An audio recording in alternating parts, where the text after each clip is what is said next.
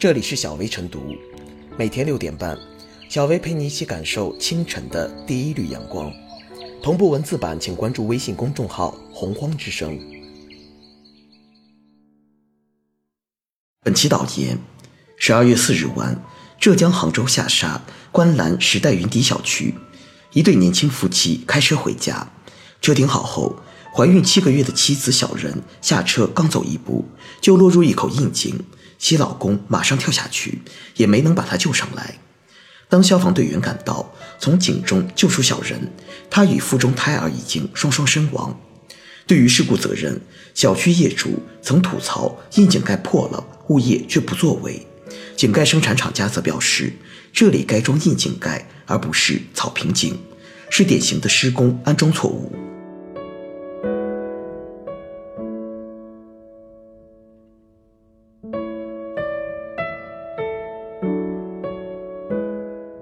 小区窨井吞人，物业难辞其咎。事发后，小区窨井盖哪里去了，成为人们关注的焦点。据报道，记者在事发现场附近找到了一个已经破损的空心塑料壳，这就是小区的窨井盖。在小区里，还可以看到类似的窨井盖。对于事发原因，有人说是车子停车时压碎了窨井盖，也有人说窨井盖本身就已破损，导致女子不慎坠入。但无论是上述何种原因，责任都非常明显，即小区窨井盖的质量及维护存在严重问题，导致了悲剧发生。一块用空心塑料制造的窨井盖能有多少承重力呢？这根本不需要讨论。何况窨井盖就在停车场边上，车子来来往往，难免来回碾压。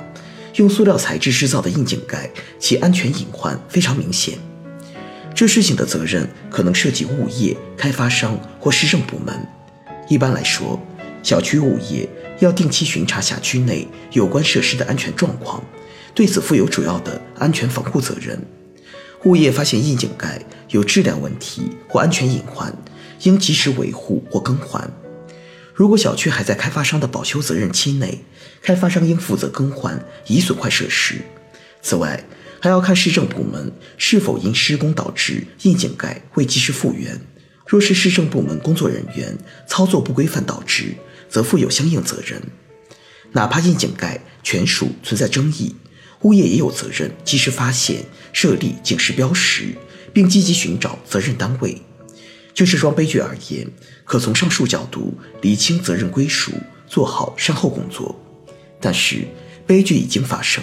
落实清楚责任人，进行相应赔偿，也不过是一种事后补救措施。怎样防止悲剧的发生，不让身边的窨井成为夺命陷阱，这是眼下同样迫切而重要的问题。前些年，夺命窨井盖的案例时有发生，有的地方竟出现竹片窨井盖，引起了广泛关注。竹片窨井盖或许没有了，让人没想到的是。形形色色的问题窨井盖至今未曾退场，甚至就存在于我们的身边。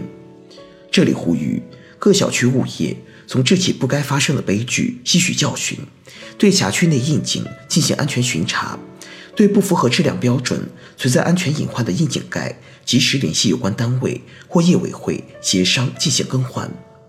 小小一块窨井盖本身不需要多少成本。一个小区的窨井盖数量也不至于多到哪里去。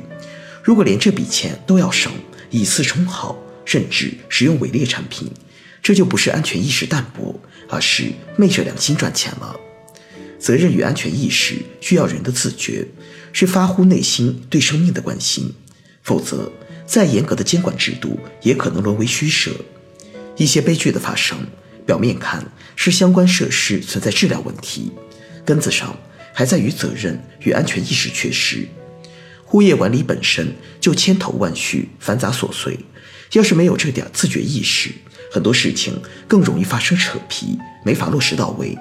试想，小区物业人员如果平时对窨井盖多留一个心眼儿，及早发现安全隐患，并采取整改措施，这起悲剧又怎么可能发生呢？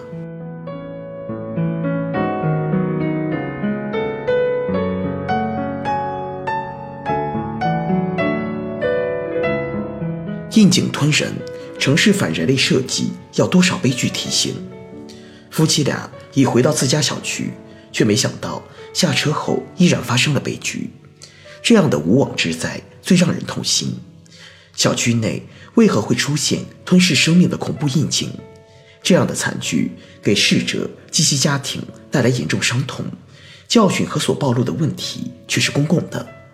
关于事故原因，目前媒体报道所披露的两个细节很关键：一是有小区业主反映，今年五月他们就发现事发井盖破碎了，反映到物业公司，并质疑物业方面的不作为；另一点是。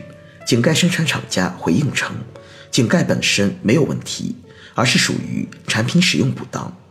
因为事发窨井下面为化粪池，按理应该安装窨井盖，而涉事井盖实则是一块草坪井盖，其承重能力远无法与硬井盖相比。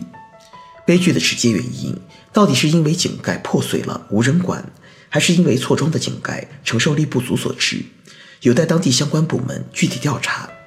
但很显然，无论是哪一个原因，物业方面都难辞其咎，因为对破碎的井盖置之不管，与错误安装井盖都可能形成致命隐患。在本应该装硬井盖的地方，却装的是草坪井盖，安装上的不规范，不管是出于节省成本故意为之，还是无意识出错，都不可原谅。循这个案索引，近年来硬井吃人的悲剧其实时有发生。进一步延伸，类似的发生在公共场所的意外，像路面塌陷、广告牌掉落，甚至路人掉入热力井的案例中，都不可谓少。这些事件尽管具体原因可能不一，但它一再发生，呈现出的事实却很清楚：我们的城市并不安全。那些看似安全的繁华背后，随时潜伏着致命的漏洞。如今，不少城市都在强调精细化管理。甚至一些城市已经宣称走上了打造智慧城市之路。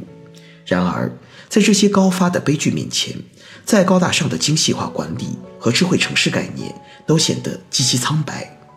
我们缺的或许不是各种堪称完美的概念，而是如何拉近概念与现实的距离，或者说，如何不让概念停留在语言层面的行动里。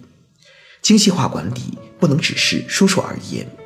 若一座城市中的井盖随时会吞人，道路随时会坑人，广告牌随时会砸人，抽离了对安全细节的保障，何谈精细和智慧？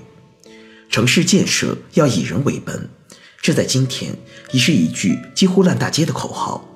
但是，一而再的悲剧所控诉的，恰恰是城市有多么不以人为本。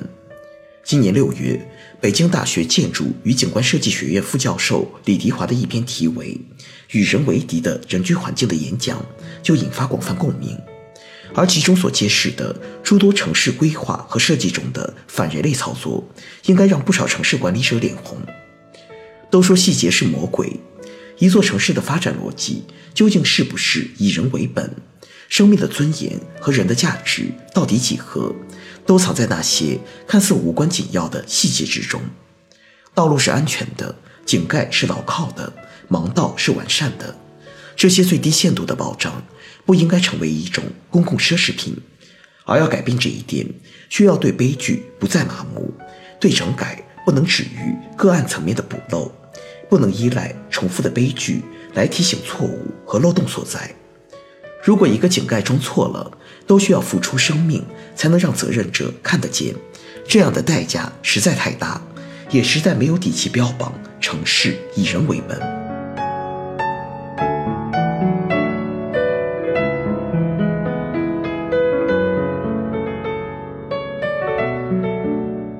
最后是小薇复言，应景夺命，暴露出的安全隐患令人触目惊心。应景的设置是城市建设不可或缺的内容。